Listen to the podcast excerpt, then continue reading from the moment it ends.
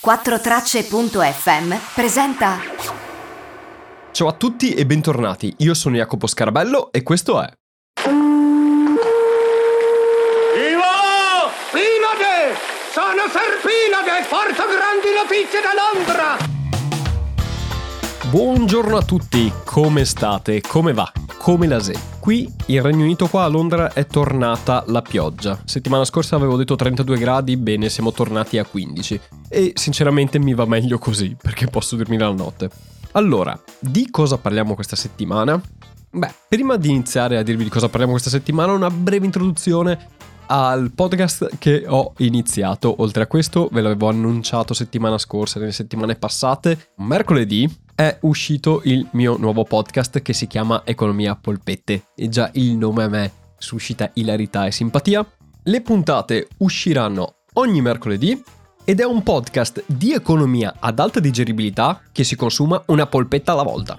E se non l'avete ancora ascoltato, ascoltatelo. Bene, dopo questo spottone iniziale, oggi vorrei parlare di case in Inghilterra, in Regno Unito, a Londra come si cerca casa, come si trova casa, come sono le case nel Regno Unito? Perché è una domanda che mi è stata fatta più volte e ho avuto anche una conversazione con alcuni di voi in merito alle case qui e anche perché c'è una differenza su come vengono trattati gli affittuari, gli inquilini di una casa in Regno Unito rispetto all'Italia, ma adesso ci arriviamo. Allora, se mai foste interessati a trasferirvi nel Regno Unito e cioè, vorreste cercare casa, ci sono un po' di cose che dovete sapere.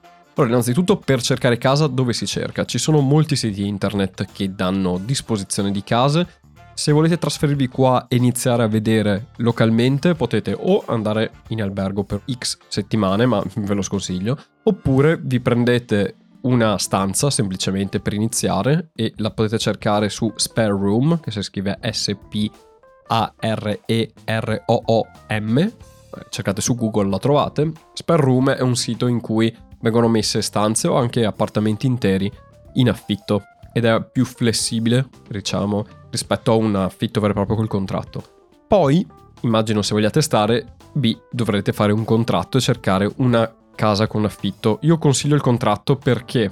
Perché i landlord tendenzialmente possono eh, trattarvi male o truffarvi o approfittarne di una situazione priva di contratto e perché è illegale senza contratto. Cioè si può fare perché anche qua c'è l'illegalità e il nero, non è che sono esenti da questo, però ve lo sconsiglio caldamente perché già ci sono problematiche quando avete il contratto con il vostro landlord perché le case sono quello che sono e avere un contratto vi permette di andare al vostro landlord e dirgli guarda che questo devi pagarlo tu perché è scritto da contratto. Perché tendenzialmente sono simpaticoni e vi accollano tutto o non vi fanno niente. Molto più probabile. Poi vi racconterò un po' di situazioni che ho vissuto io. Quindi per cercarsi una casa poi ci sono dei siti come appunto Spare Room in cui si può trovare la casa in affitto o altri siti generici in cui trovate più annunci da più fonti come Zupla.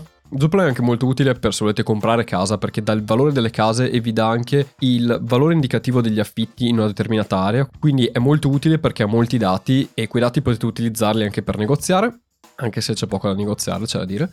E quando cercate casa poi vi consiglio di andare per le agenzie. Ora, andare per le agenzie costa e molte agenzie hanno dei contratti che sono abbastanza vincolanti e potreste trovarvi in situazioni spiacevoli.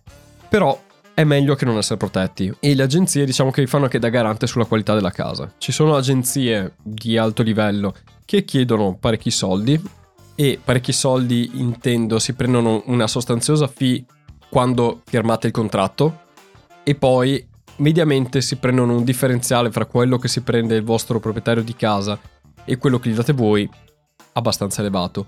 In più hanno delle clausole che se voi rompete il contratto ve la mettono in quel posto in maniera anche abbastanza salata. Però c'è da dire che questi tipi di agenzie hanno delle case di un certo livello, molto belle, costano di più, però effettivamente sono di un livello molto più elevato rispetto ad altre case che possono offrirvi agenzie più economiche che costano meno ma i servizi sono molto più bassi. Dopo vi racconterò delle storie che ho vissuto io e l'ho fatto tramite agenzia, mi avevano chiesto pochissimi soldi, però non è che mi abbiano poi aiutato nel momento del bisogno. Quindi attenti a come scegliete le agenzie e sappiate che il servizio cambia a seconda del costo che pagate. Ora, non vi elenco i nomi delle agenzie perché nessuno mi paga e non voglio fare pubblicità a nessuno, però si trovano online abbastanza facilmente quando si cerca su Google flat to let. Voi scrivete flat to let e vi vengono fuori tutte le varie agenzie che vi offrono case. Quindi andate sul sicuro. Allora, se voi vi state trasferendo qui, una cosa che potrebbe succedervi è che vi chiedano di versare 6 mesi in anticipo. Perché? Perché non avete nessun garante nel Regno Unito e perché non avete neanche una lettera di reference da un altro landlord nel Regno Unito, che sono cose che richiedono. Diciamo che generalmente non si fidano di persone da fuori e sfruttano questa situazione per farvi pagare in anticipo i primi 6 mesi, perché da contratti britannici, quello standard, i primi sei mesi sono obbligatori. Voi fate un contratto di un anno, potete rescindere il contratto un mese con un mese di preavviso, ma dopo sei mesi che vivete là, quindi i primi sei mesi sono obbligatori. Da entrambe le parti non si può rescindere, né il landlord può cacciarvi, né tanto voi potete andarvene. Sappiatelo. Quindi minimo sei mesi dovete farveli. E per quello vi chiedono sei mesi in anticipo, perché loro si coprono tutti i mesi obbligatori e poi se ci sono problemi economici vi cacciano. Cosa molto interessante che è molto diversa dalla situazione italiana è che i contratti di locazione sono molto a favore del proprietario di casa. Non è come in Italia che la situazione è paritaria e a volte pende più dalla parte di chi sta in casa rispetto al proprietario. Nel Regno Unito il proprietario ha sempre ragione. E se leggete le clausole vedete proprio la razio che c'è dietro che è molto rivolta ai padroni di casa. Quindi se cercate casa andate nelle agenzie, controllate i contratti. Ora, come funziona quando cercate casa? Quando cercate casa mediamente andate a vederne più di una e il fatto è che quando cercate casa anche altri la cercano e appena ne trovate una che vi piace, funziona così. O perlomeno così funzionava pre-Covid. Voi gli date i soldi. Perché quando trovate una casa che vi piace, è difficile che ne troviate un'altra che vi piace ed è sicuro che ce ne sono altre 20 di persone che vogliono quella casa. E funziona così. Voi offrite un tot, potete offrire anche meno di quello che chiede il landlord per l'affitto. Voi offrite, tutti gli altri offrono, chi ha offerto più alto vince. Quindi voi date un'offerta e il massimo dell'offerta che potete fare, una sorta di asta di eBay, e chi fa l'offerta più alta vince. In questo modo qua sappiate che quando una casa è bella, pagate di più di quello che il landlord chiede o perlomeno ve la fanno tirare fino a quel punto là. In altri casi, se non riescono a venderla, potete andare anche al ribasso. Però è un po' difficile che ciò accada e se succede vuol dire che la casa fa abbastanza schifo. Altra cosa importante nella negoziazione. Una cosa che fanno molte agenzie è quella di farvi pressione a fare un'offerta il prima possibile del prezzo che chiede il landlord.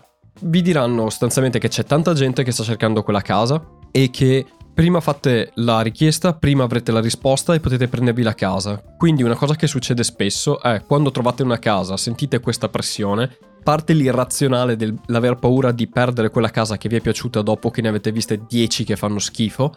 E cosa fate? Buttate giù subito la caparra, dite sì, la voglio e per prendersi la casa non è che basta dire sì, la voglio. Bisogna fare l'offerta e mollare giù la caparra. E la caparra sono 6 settimane di affitto in anticipo, così sull'unghia. Dopodiché il landlord valuta tutto e se vi accettano pagate il resto e tutto quello che c'è e la casa diventa vostra. Però qui funziona veramente che quando si trova bisogna cacciare il denaro, quindi se andate in cerca di casa sappiate che dovete avere già i soldi a disposizione per pagare almeno la caparra e almeno i soldi per bloccare l'offerta. Magari non vi fanno pagare tutte le sei settimane, vi fanno pagare una porzione di queste, però vi fanno mettere giù subito dei soldi che poi devono essere ripagati nel giro di poco. C'è modo per evitare questa cosa? No, perché se voi non pagate per primi, lo farà qualcun altro, avete perso la casa, fine del gioco. Quindi mi spiace, non c'è un modo furbo che per uscirne bisogna seguire com'è la legge della giungla qui. Un'altra cosa che vi consiglio è quando cercate casa nel Regno Unito non confrontatela assolutamente con una casa italiana a quei costi. In particolare Londra di costi molto elevati, le case fanno estremamente schifo. cioè una casa che costa 1200 pound al mese e posso convertirvela anche, però è come, fate conto, è come se costasse 1200 euro per i redditi locali.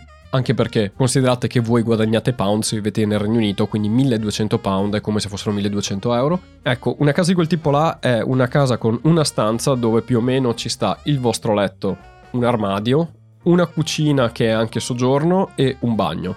E se avete culo, uno stanzino. Poi dipende dalla zona, dalla città e tutto, è più o meno grande con questo prezzo. Ecco, io vi sto parlando di quello che sarebbe Londra zona 1-2. Poi ci sono zone di Londra che anche se siete distanti costano anche di più. Però la qualità delle case dentro non sempre è all'altezza. Tanto per darvi un'idea, io pagavo 1200 pound al mese per una casa che era in zona 2, anzi fra zona 2 e zona 3 ad ovest di Londra. Avevo la mia stanza che era abbastanza grandina, il bagno che era piccolino ma tanto ero da solo, il mio soggiorno che era abbastanza grandino carino, carino non corno carino però era decente e la cucina che era separata dal soggiorno, ma era praticamente la stessa stanza. Dietro la cucina, dietro, ok, più o meno la cucina, c'era la lavatrice che era incastonata su un muro e dietro la lavatrice io non so cosa ci fosse, ma sicuramente c'era il mondo, perché era irraggiungibile, qualsiasi roba cadesse là dentro ci rimaneva per sempre.